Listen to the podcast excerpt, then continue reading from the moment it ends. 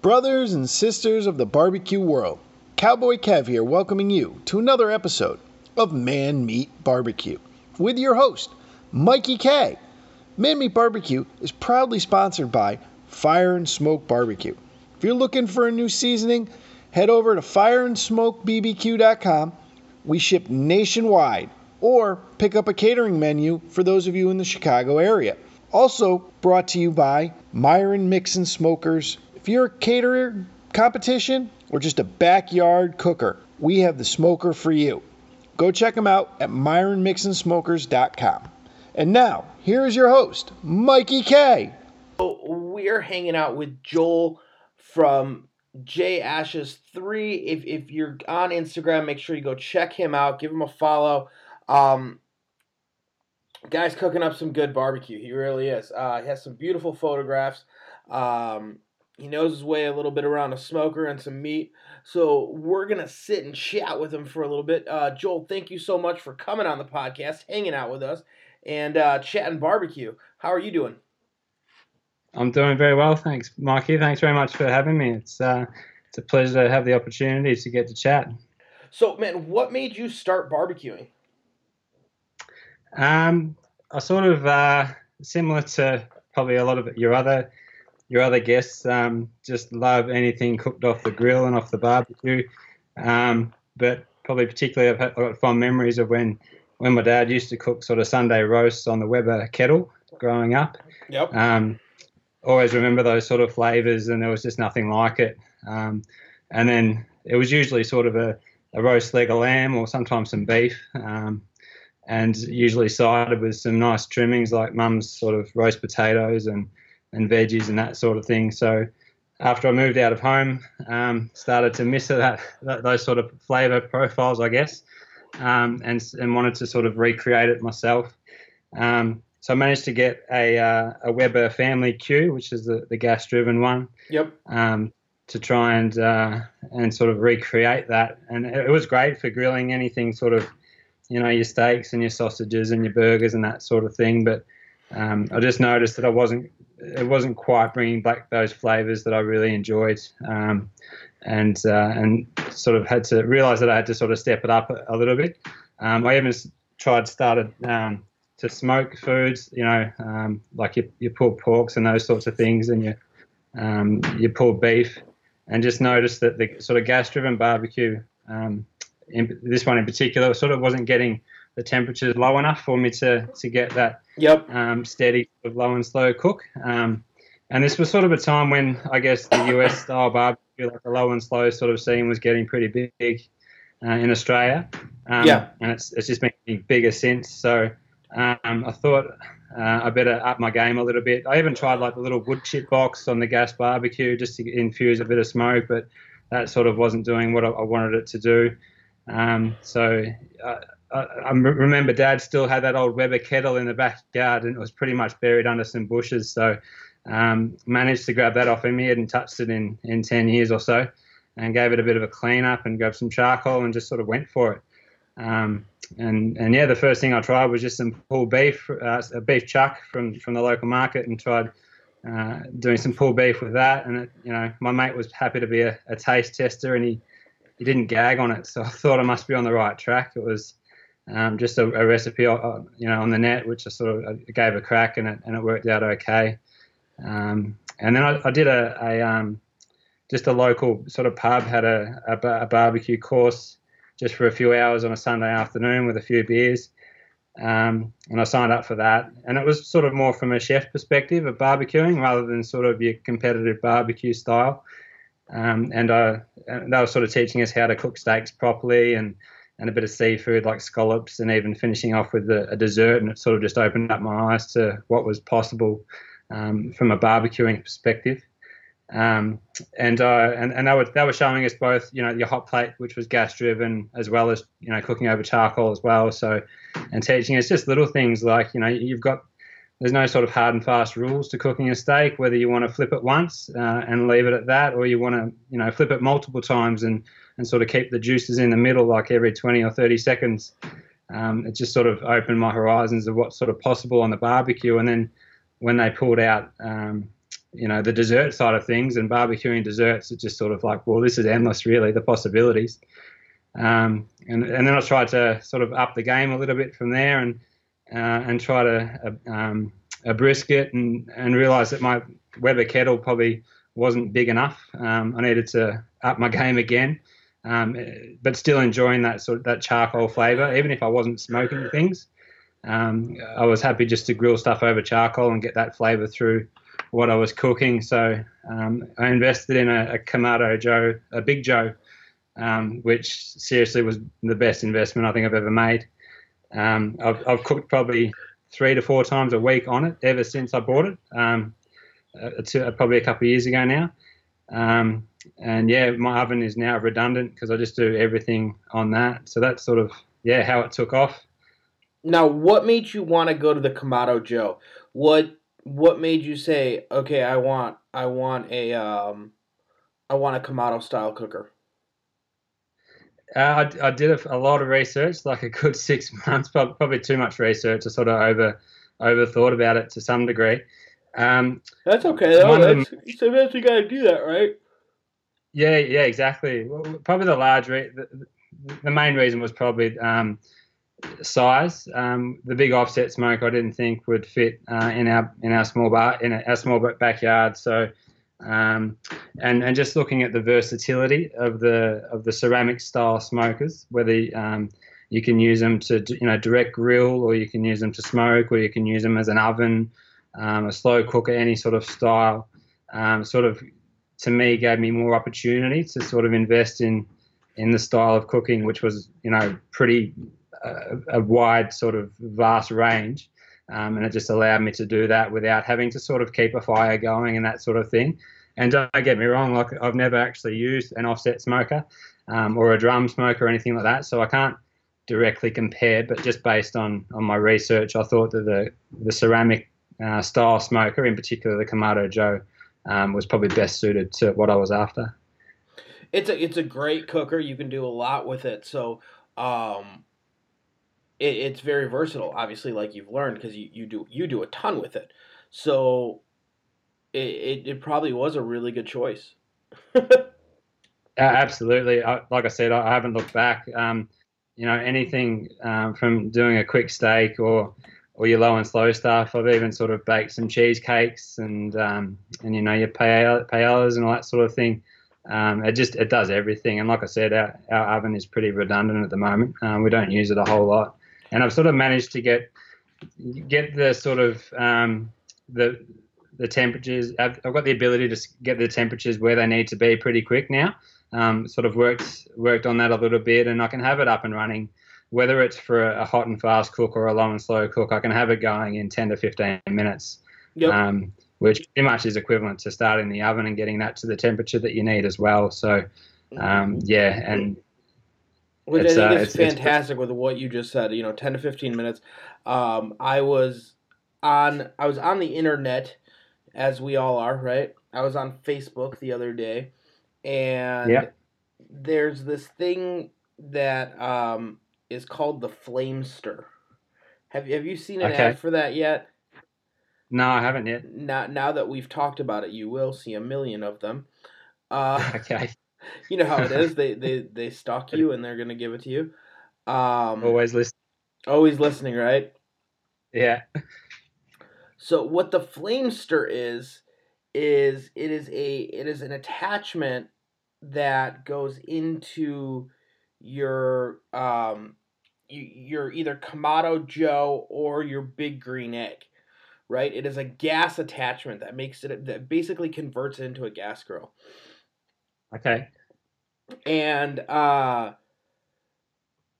this guy who kind of made it up, which which everyone I think on the internet um is kind of kind of giving him, you know, some shit because he's like turn your basically turn your Kamado Joe into a gas grill.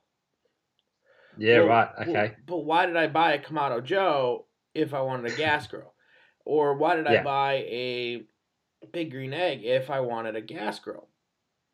Sort of defeats the purpose of it, doesn't it? Sort of defeats the purpose of it, right? And then he was on the news in North Carolina, I believe, where he's from, you know, kind of pitching this idea. And he's like, well, if you think about it, it takes about 45 minutes to an hour to get your Kamado Joe or your Big Green Egg up to temp. Right. he's doing it wrong. I was like, I'm like, dude, I'm done eating by the time you're just getting your grill done. Exactly. Yeah. Like, yeah. I don't like. I don't quite understand what is like. What I don't understand is where did he see this to be a a necessity? Like, at what point yeah. was somebody like, you know what? I want to make my Kamado style grill into a gas grill. No. Yeah. Like none of us want to do that. Uh, that doesn't make sense to me. And like, to, to think that there is a need for it, like if, if he's, you know, realizing that it's taking him 45 minutes to get his pit up to temp. Um, Maybe you, know, you need to learn how to cook. Yeah, or just do a little bit more research on sort of getting pit started. And that was one of the, the first things I noticed was, um, and like I said, I can't compare to offsets because I've never lit in one of the fireboxes and that sort of thing. But yeah, you know, it takes a little bit of time. But um, you know, I can't imagine it would take 45 minutes, you know, even a well, firebox. But. So, so with an offset, the thing you really got to do is you got to get your chamber up to temp, but you also have to build a nice coal bed.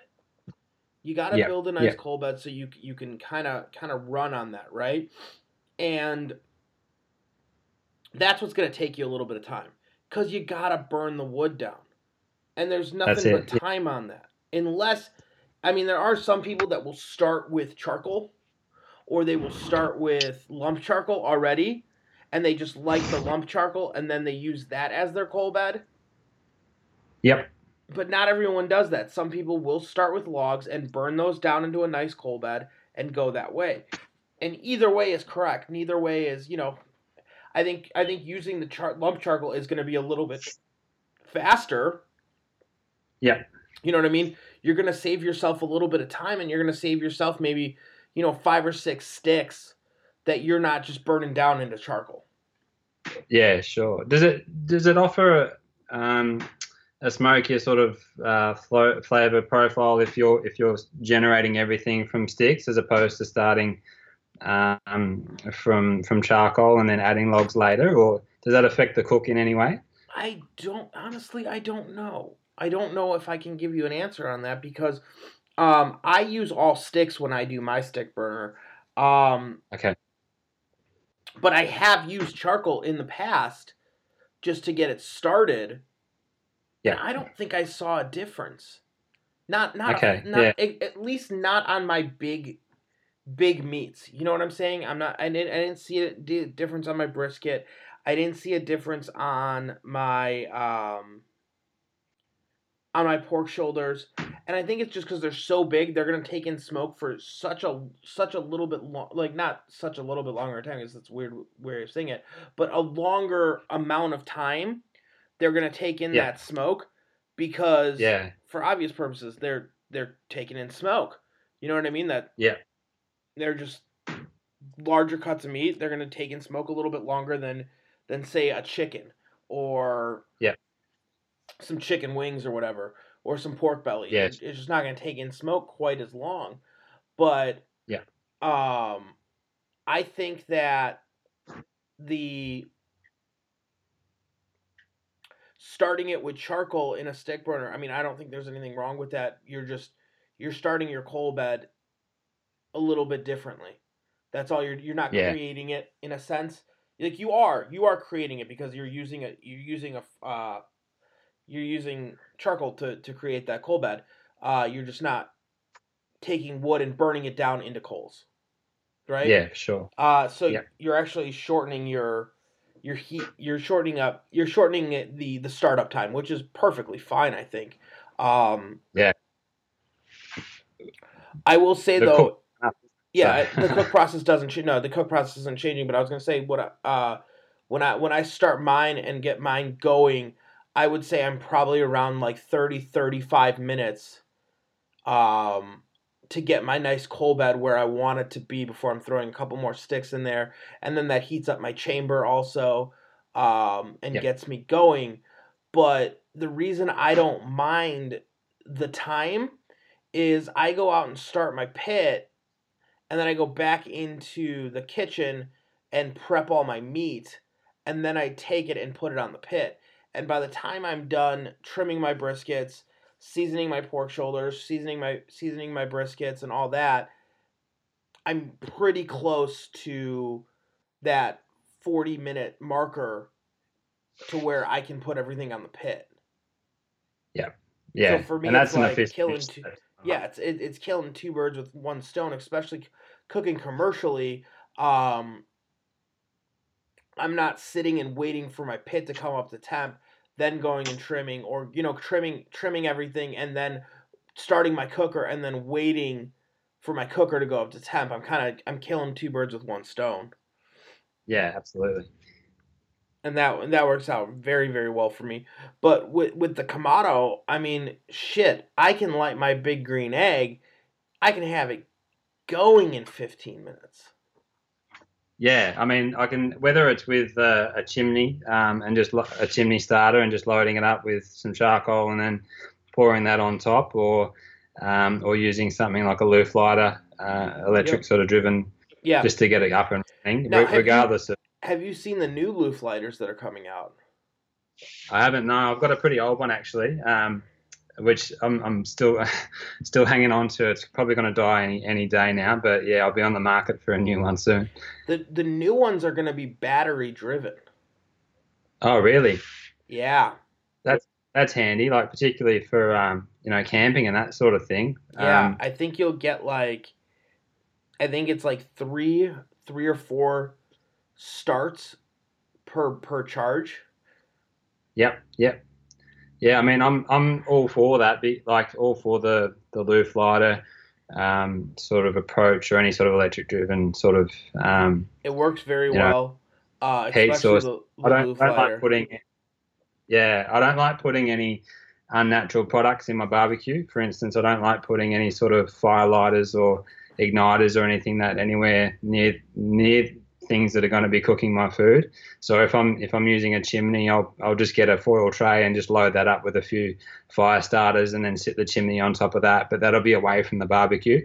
Um, Yep. I don't want that sort of that um, that nasty sort of smoke flavor put through um, any of my cooking surfaces or anything like that. So with the electric driven, you know, whether it's a Looftlighter or any other brand, um, you know, that sort of avoids that, which is which I'm all for. You know what I find that I really like about my Looftlighter though is I can start three different spots in my egg. Yeah. You yep. know, I can start one on the far right, one on the far left, and then one in one in the uh, the kind of like middle front area right towards me, like kind of make a triangle, nice triangle shape. And um, if I do that, it takes me about five minutes to do. Right, um, depending on the temperature outside, guys. Um, if it's super cold, it's gonna be a little bit longer, but I mean that's only if it's like, you know, super cold. Yeah. But I start those three three places. You know what I mean? Get let them go. Let them start going. Um, if we're doing a long smoke, I'll throw throw some chunks on top. If we're not, say we're just we're just you know we're making burgers, we're making steaks, we're doing something like that. I don't. I'm not gonna throw any wood. Usually, no no chunks on top. Um, I let it get going, and then I would say I'm ready to cook in 15, 15 to twenty, if Yeah. that. It's easy, isn't it? Yeah, I mean it, it's good to go, and it, it, it's ready to go. It's, you know, if if I do want to do like a super hot sear, um, I usually let my uh, I have different grates inside my cooker. I I I have a um. I have a little bit thicker steel steel grates. I have a custom grate put into my cooker. Oh, nice. Um, so with the custom grate, that takes a little bit longer to warm up. But that's also like that's on me. You know what I mean? Like if I had the regular the regular grates that it comes with, it, it would be it'd be warm. You know what I mean? Like they'd be good to go. But Yeah. that steel take considering it's considerably thicker than your your regular grates, um, Yeah. it just takes a little longer to warm warm that warm that steel up for, Yeah, for it to be ready to go. Yeah, and if that's the cooking surface you want, then you're prepared to wait the extra five minutes. You know? yeah, I mean that that's that's on me, right? I mean that, that Yeah. that's what I chose to put into my cooker. But um and I obviously I have the other grates right next right next to me. So if I was really really in a rush, I can throw the other grates in and just let those let let those heat up normally. Yeah, sure, absolutely. Yeah, You know? and and that's the good. The other good thing about the Kamado Joe is the the versatility in the cooking surfaces. Whether you want the grate or the cast iron or the soapstone, or you know, Yeah. you can sort of mix it around. And then if you've got your own sort of favorite um, cast iron plate or skillet or anything like that, you can just chuck it on top. So you know, it's um, there, there's multiple opportunities to Yeah, I mean, I'm- I'm a big fan of using cast iron inside the inside the Kamado cookers. Um, Yeah. Especially if you want to get like, if you want that beautiful cast iron sear on a steak. Exactly. yeah. Dude, I will Yeah. just throw that cast iron straight onto my gr- onto my uh, charcoal. Give Yeah, it, yeah. give it some, give it a little bit of time, and I, I mean, like you don't even go crazy. I mean, seven minutes with that thing open, and that cast iron is ready. It is, it is pumping, and it is good Yeah. to go. You know. they retain heat really well. So even with the cast iron skillets, you know, if Yep. I'm just doing, you know, a chicken dish with a bit of rice through it or whatever, um, you, you can cook it up and you can put it to the side and you know finish off what you need to do. And that cast iron just retains its heat and it's good to serve up, so people aren't complaining about you know cold dishes that sort of thing. So Absolutely. yeah, it, it- cast iron is is um I would say is probably one of my favorite ways to cook. It um it just the flavor that you get out of an amazing cat like seasoned cast iron Yeah. is very difficult to beat. You can do Yeah. so much fun stuff in it. Um I'm a big fan of doing like breads inside of it. okay, yeah, yeah, sure. Because- I haven't tried. I feel like it, like you know like biscuits and stuff like that. It, it just it, it retains the flavor so well, and it, it just kind of gives that it gives it such a it gives such a unique flavor. Yeah, absolutely. Yeah, I even uh, enjoy doing um, my skillet brownies. You know, mixing that up a little bit just as a, There you go. sweet, Yeah, yeah, and s'mores and that sort of thing. Um, yeah. you know, yeah. I'm not sure if that's pronounced right, but yeah, It- the marshmallow. yeah, no, yeah, you you you hit it on the head. Um, it, you know what it is? It's it just adds that little bit that little bit of seasoning flavor to it. Yeah, that, exactly. That changes changes the game almost. Yeah, you're right. And I mean, you know, looking, you know, trialing all these you know, when I, when I was starting, trialing the briskets and the pulled porks and the pulled beefs and anything else that had a bit of smoke, sort of infused flavour. Um, I, I always knew that I didn't want to over smoke things. I've been to a few barbecue joints that have just, you know, it's it's almost inedible just because they they put so much smoke flavour through it um, and you can't actually get a, an appreciation for the flavor of the protein or the meat that you're actually eating. Um, so even with my, you know, if I'm doing an eight or nine kilo or eight kilo brisket, um, I'm not sure what that is in pounds, but I think if I'm not wrong, I, if I'm not wrong, I think that's right around seventeen. Yep. 16 pounds, sixteen to seventeen pounds. yeah. So you Is know, my one math of the right? Um, if if I'm doing that, I'll still only use sort of um, two, maybe three, uh, sort of tennis ball, tennis ball sized chunks of of a fruit wood, whether it's a cherry wood or a peach wood or an apricot wood or an apple wood. Um, I, I won't load up my smoker with, with a lot of wood just to get that smoke, you know, smoking something for the sake of smoking something. I'd rather, um, you know, just have a little bit of that partial flavour of smoke so you can actually still appreciate the flavour of the beef, particularly if you're doing like a nice wagyu, um, you know, or, you know, a good free range sort of pork and that sort of thing. You want to appreciate what sort of meat you're eating too without just tasting the flavour of, of smoke. Well, I think Um, what most people don't think about is like you're supposed to use smoke as a seasoning. You're not supposed to use it as the only flavor profile. You're supposed to use it to enhance the meat, make it taste better, uh, but not make it only taste like it, right? So Yeah. you want that smoke to kind of kiss it nicely and and use it like you use salt and pepper where you're you're using it to enhance the flavor not to be the only flavor Yeah, that's right. And I think some places overdo it. Um, you know, uh, and uh, some people do enjoy it, and that's fine. You know, each to their own. But um, yeah, I'd rather that, like you said, just that little kiss of smoke. Um, and you know, after the first sort of two hours, the smoke, the, the wood's actually sort of burnt down, and you're just running off the charcoal anyway. So with when I'm cooking it, um, so there's not a, and, and you'll still get your nice smoke ring and your nice bark and that sort of thing. Um, but it's just not sort of almost inedible because it tastes so much like smoke. Yeah, and I, I think that's what so many people don't understand bad barbecue kind of really ends up being is things that are over smoked Yeah, and, and, it, it can put you off. not like it Yeah, exactly. I mean, if, if you've eaten it, you know, your first one or two tries of, of low and slow barbecue and, and all you're tasting is, you know, over smoked meats, then you're not going to want to go back. Um, but really, there's there's some really nice sort of flavors that you can obtain just with a, a small amount of smoke and just let whether it's your, your nice meats and a little bit of your seasonings do the, the rest of the talking. Yeah, absolutely.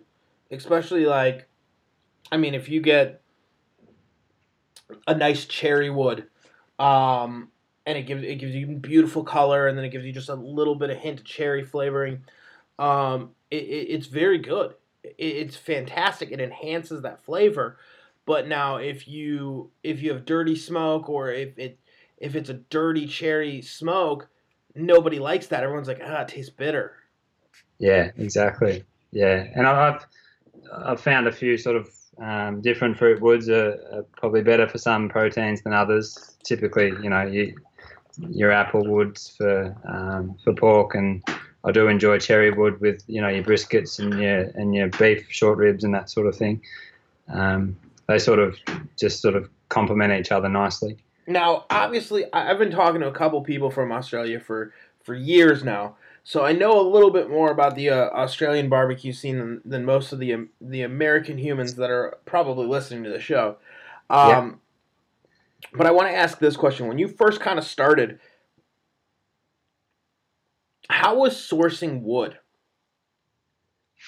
Um, Because I know when I talked to sorry to cut you off, but I know when I talked to a couple of my first first Australian guests, we talked about that, and it was it was a little bit more difficult. And then it, it, it it has been something that's been difficult for a couple of them for a while. Now they, they've started to figure out where to go, and as as the as barbecue's gotten bigger, I feel like it's probably gotten a lot easier. Correct? Yeah, absolutely. Um, I think when I first started, I was helped in the fact that I was choosing charcoal um, Yeah. as a cooking source anyway, or a heat source anyway. So um, for me, it was a matter of um, I was like I said when I was on the Weber Q and the gas-driven barbecue. Um, I was using um, the little wood chip box, and wood chips were pretty pretty available from your local barbecue shops.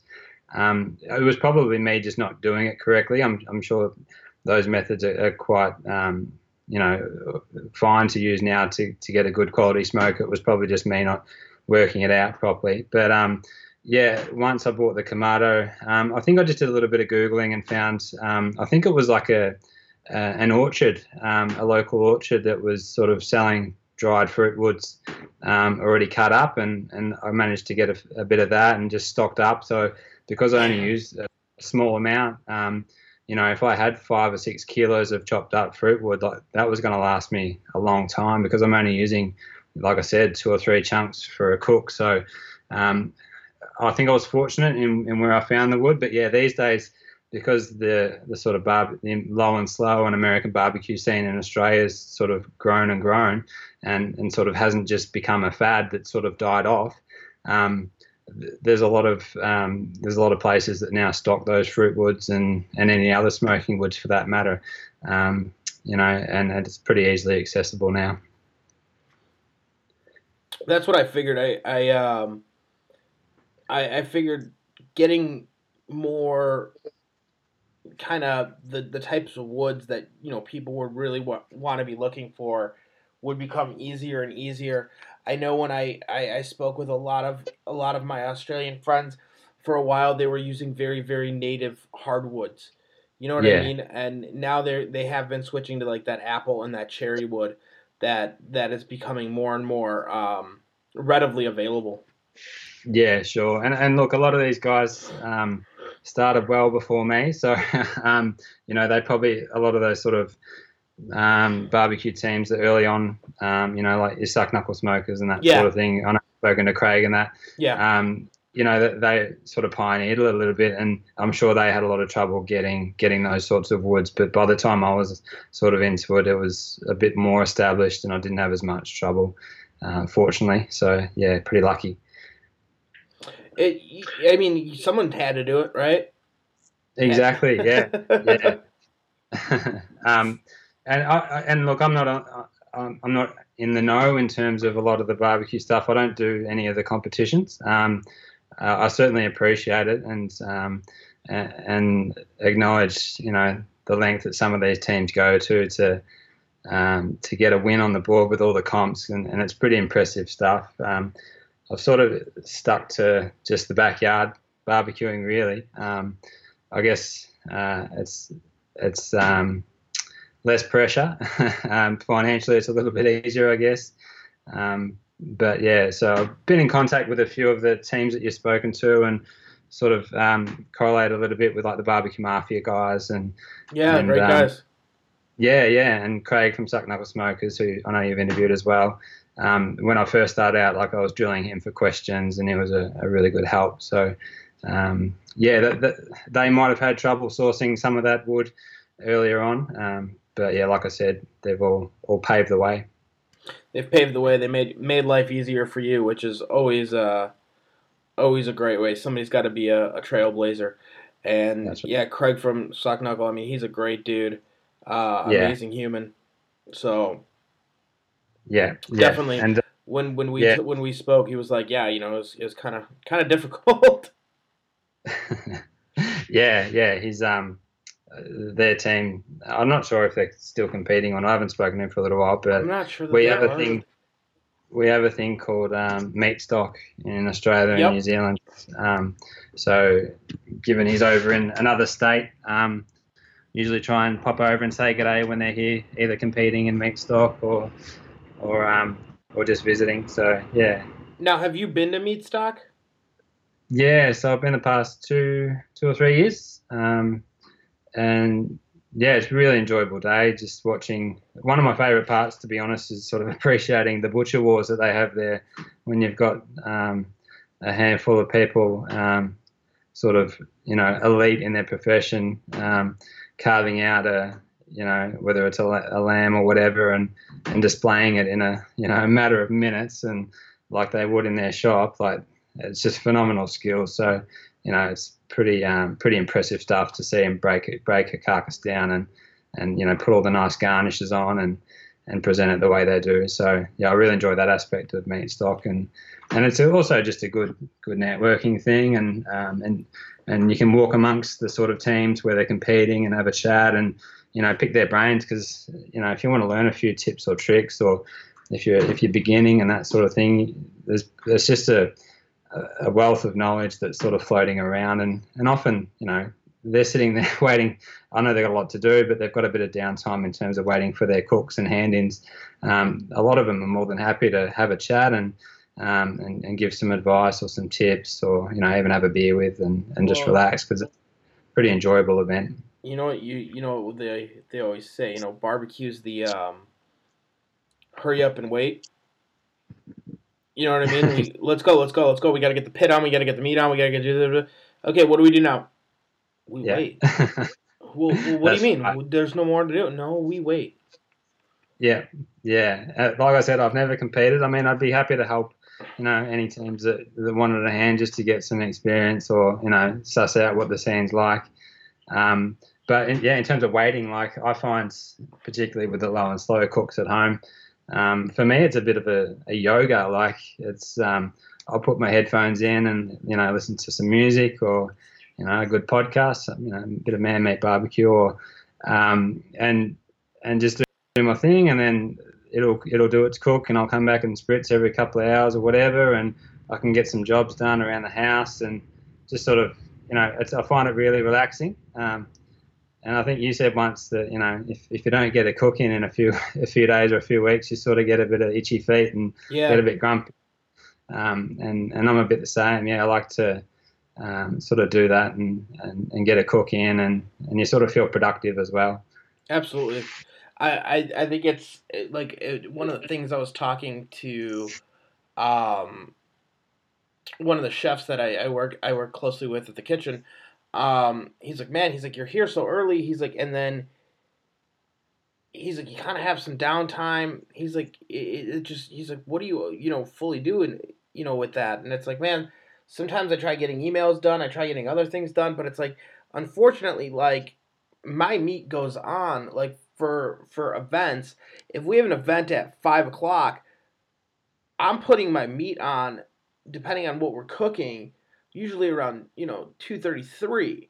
So yeah, and I I cook hot and fast, so or hotter yeah. and fast, or I guess mm, in the hot and fast range I'm on the lower end, but in that in the low and slow game, I'm in the hot and fast lane. I'll take a 15 pound brisket and I will put it on the cooker at three in the morning and I will be pulling that sucker off probably at like 1.30 to let it rest for a couple hours before we slice it up. So realistically, that's pretty fast. That's a pretty fast yeah. cook for that size of a brisket. Absolutely, um, yeah. And I, I mean, I'm cooking at 300 to 325 Fahrenheit. So, yeah. Do you cook in Fahrenheit? Uh, yeah, I've managed to manage to do it. Con- I've been converted. so well, some people some people still cook in Celsius and some people cook in Fahrenheit. So whenever I'm talking to people outside the uh, United States, I always ask them like, "Are you cooking in Fahrenheit or Celsius?" So that I can try to do my my quick math in my head, so I can kind of give you, you know, where I'm actually where where I'm at. Because I mean, you tell somebody, "Well, I'm cooking at 325," and if they're thinking Celsius, that's that's a whole different temperature. That's oh, like yeah, 450 degrees. yeah, yeah, yeah. I've managed to sort of, um, yeah, adopt the Fahrenheit game just because a lot of the, like I said early on when when when I was learning and doing all the googling, um, it was all in Fahrenheit because it was largely based on you know US websites and recipes and that sort of thing. So just yeah. adapted. Yeah.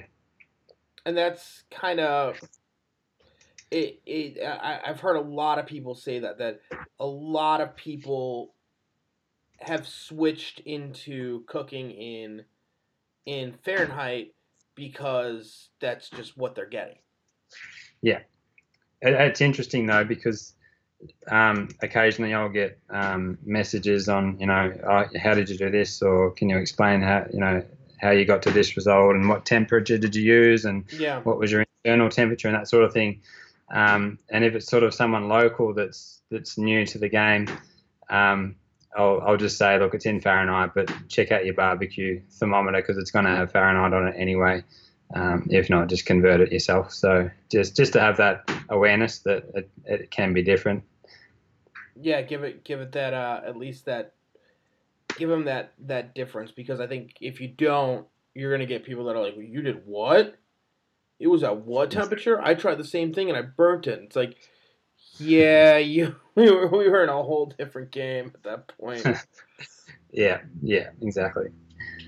So, yeah, uh, but you know we'll, we'll cook it hot and fast, but it's still like I will put my meat on at three. I won't start doing my sides and all my other stuff or my shorter cooks till around 7:30 or 8 in the morning. You know what I mean?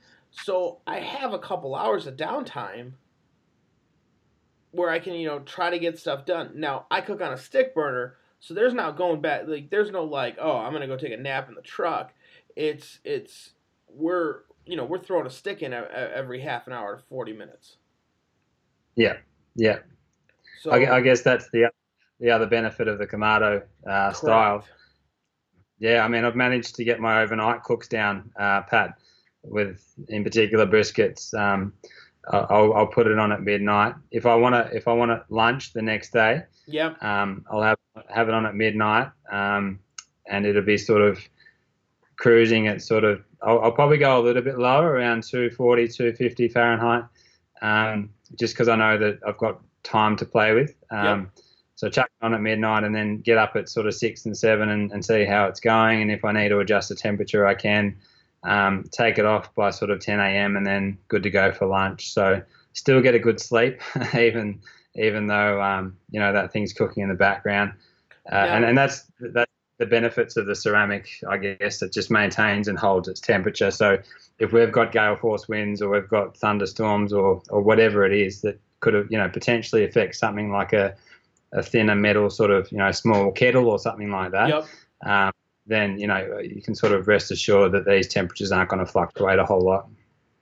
Well, I mean, I love my Kamado. Don't get me wrong. The, problem with my Kamado is real estate. Yeah. You know what I mean? When I'm when I'm cooking for 175 to 250 people, it's real estate. It, yeah, for sure. There, there's not enough real estate on that Kamado to even come, you know, come close to what I need.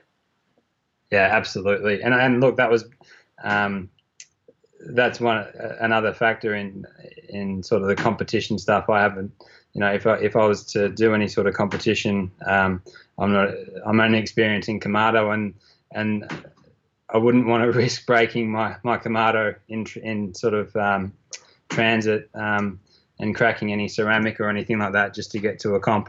Um, and I'm sure there's methods of doing it properly, but I don't have a trailer or anything like that. So, um, whereas a lot of those teams have got the pits that are sort of built into the trailers and that yep. sort of thing, which makes it, um, you know, the mobility a lot easier. You know what I do find funny? Um, we actually, a um, a buddy of mine let me borrow his store's double XL, right? Right. And he we we we uh put all like he kind of put all the stuff in into the XL or the double XL. He put, you know, he put cardboard between everything to make sure everything was cushy, really, really nice, and, and brought it over. And he was like, I was like, oh, I'll just take it all out. I'll take it. And I thought I grabbed all the cardboard out, right? Well, I didn't. Yeah. Uh, there was one that was right in right in the corner that kind of I don't know. It was it was just hidden hidden well, uh, well enough to where I did a twenty hour or not a twenty. I did a fifteen hour cook on it. The the cardboard didn't light. It just stayed oh, exactly really? in place. Well, because wow. what, what, we ended up doing is um, I took a kick ash basket and I took a lot or um, an an extra large kick ash basket and I put it into the double XL um, double XL uh, big green egg. So the, the the ash basket was much smaller than the actual firebox was. Okay. So it, it wasn't getting like the charcoal wasn't out completely out. You know what I mean? It had a it had a it had some area between it, but we just found sure. it so funny that it did not light. We it never, yeah. never ignited. Yeah, I guess yeah, like like I said, the temperatures won't fluctuate around it, will they? They'll they, sort of. Um, it did. It was. It was. Yeah. It was, it was insane. And I will say that the old double XL Big Green Egg is one of the best Kamado cookers I've ever cooked on, with a extra large kick ash basket inside of it. Reason being is there's so much airflow. There's so much air air that it's just it, it's amazing. Yeah. Okay. Is it easier to adjust sort of temperatures given yeah the amount is. of air? Yes. Yeah. It's it's still super easy to adjust the temperatures, but the nice thing that it does is since there is so much airflow in there, the how clean the smoke comes out, how quickly it's just amazing. Yeah. Yeah. Right. I've um I've got the Series One Kamado Big Joe, um, and like I said, the the best investment. Um, I've ever made. I haven't, and I've since uh, since got the Kamado Joe Junior, uh, which is a lot of fun. Um, oh, they're awesome. You know, yeah, they're just they're cute. um, yeah, they're basically just a few quick steaks and you know quick and easy and and mobile and and I've also got the um the Series 3 Classic Joe, which is still in the box. I haven't had a chance to unwrap it yet. So I'm looking forward to using that SloRoller technology they've incorporated. Um, uh, yeah, so the, like I said, they're just really dynamic sort of and versatile um, cookers. I have the uh, I have a Mini Max, which is the same size as the as the as the Little Joe, right? Um, and, yeah. and the thing that I love doing like if we have parties and we have a bunch of people over, is I will reverse sear our if we're doing steaks for a bunch of people, I'll reverse sear the steak, right?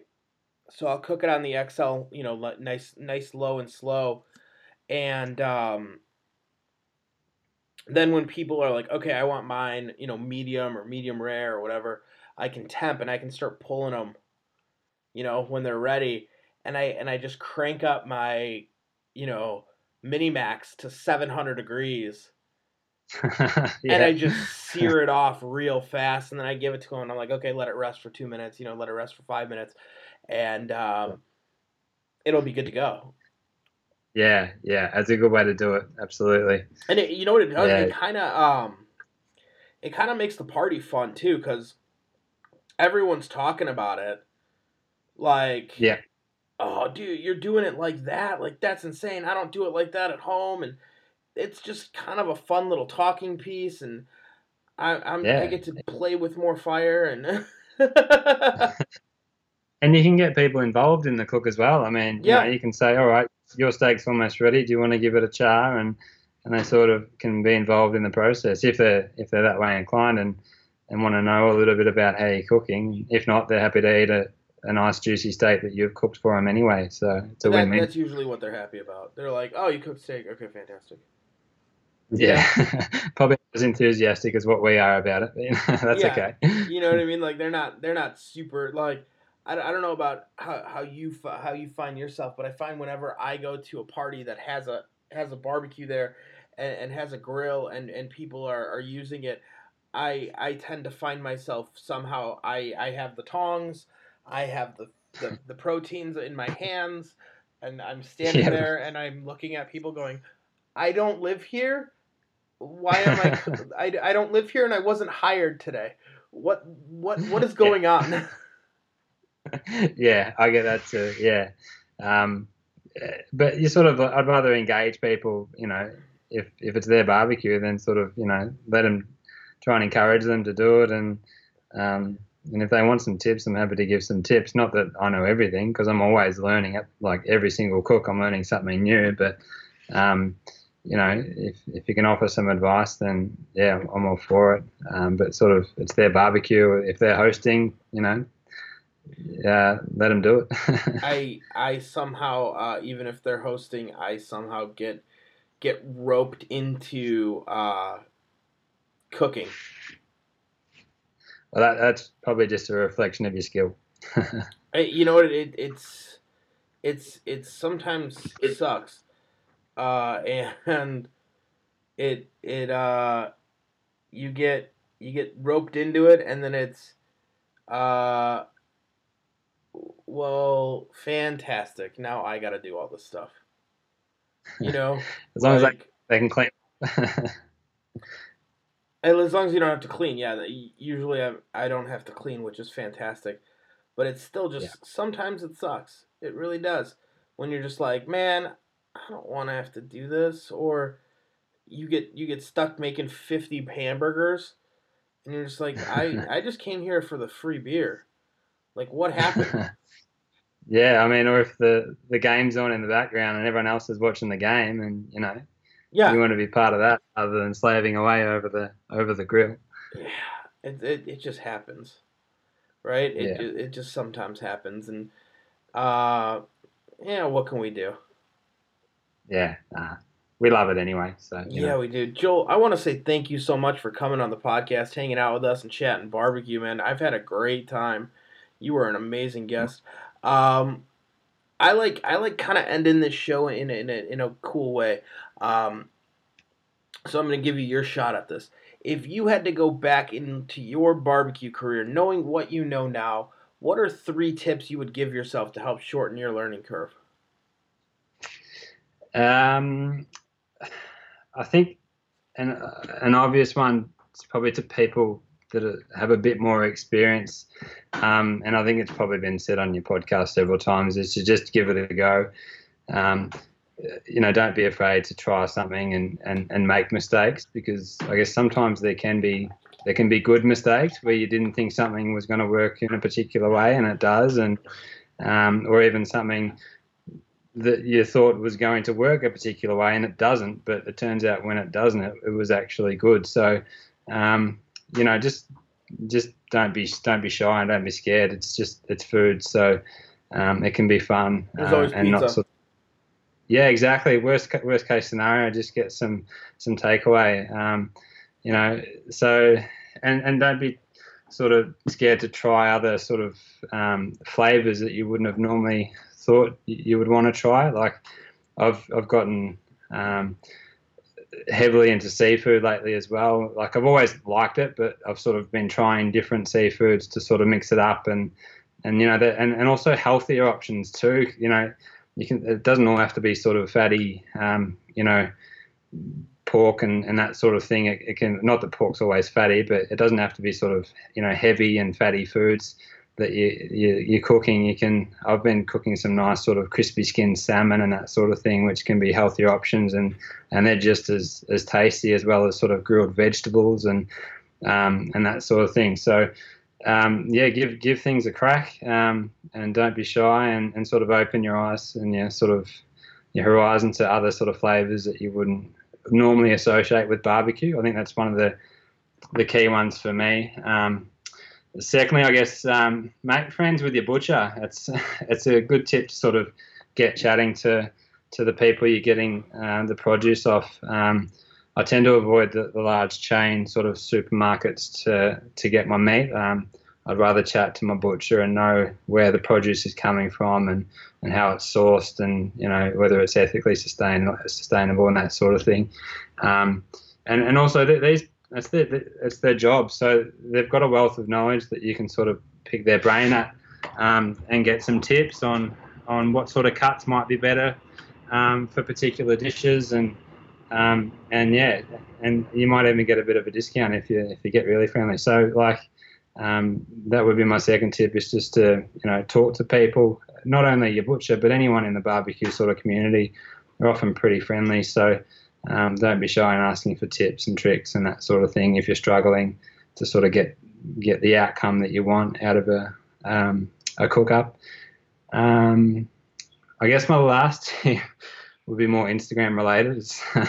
try and take some quick pictures so the food doesn't go cold because um, my wife isn't very big on eating cold food that's had about 15 minutes worth of photos taken of it. So if you can master that art of getting a good photo in quick and then and then serving up a dish that's not cold, then you're on the right track.